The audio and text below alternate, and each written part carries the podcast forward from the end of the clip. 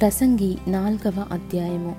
పిమ్మట సూర్యుని క్రింద జరుగు వివిధమైన అన్యాయ క్రియలను గురించి నేను యోచించి తిని బాధింపబడువారు ఆదరించు దిక్కులేక కన్నీళ్ళు విడుచుదురు. వారిని బాధపెట్టువారు బలవంతులు గనుక ఆదరించువాడెవడును లేకపోయెను. కాబట్టి ఇంకనూ బ్రతుకుచున్న వారి కంటే ఇంతకు ముందు కాలము చేసిన వారే ధన్యులను కొంటిని. ఇంకనూ పుట్టని వారు సూర్యుని క్రింద జరుగు అన్యాయపు పనులు చూచి ఉండని. హేతువు చేత ఈ ఉభయుల కంటెను వారే ధన్యులను కొంటిని మరియు కష్టమంతయు నేర్పుతో కూడిన పనులన్నయు నరులకు రోషకారణములని నాకు కనబడెను. ఇదియు వ్యర్థముగానొకడు గాలిని పట్టుకొనుటకై చెయ్యు ప్రయత్నము వలెనున్నది బుద్ధిహీనుడు చేతులు ముడుచుకొని తన మాంసము భక్షించును. శ్రమయును గాలికైన యత్నములను రెండు చేతుల నిండా నుండుట కంటే ఒక చేతి నిండా నెమ్మది కలిగి ఉండుట మేలు.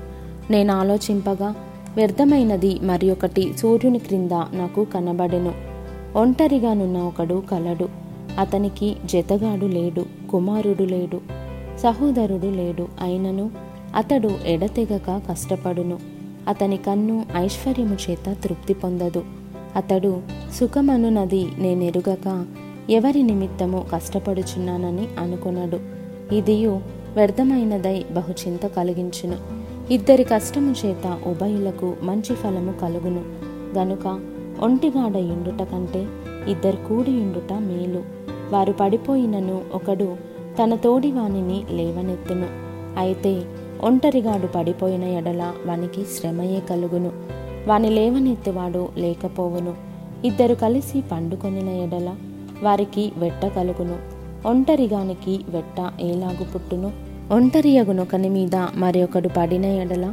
ఇద్దరు కూడి వాని ఎదిరింపగలరు. మూడు పేటల త్రాడు త్వరగా తెగిపోదు గదా.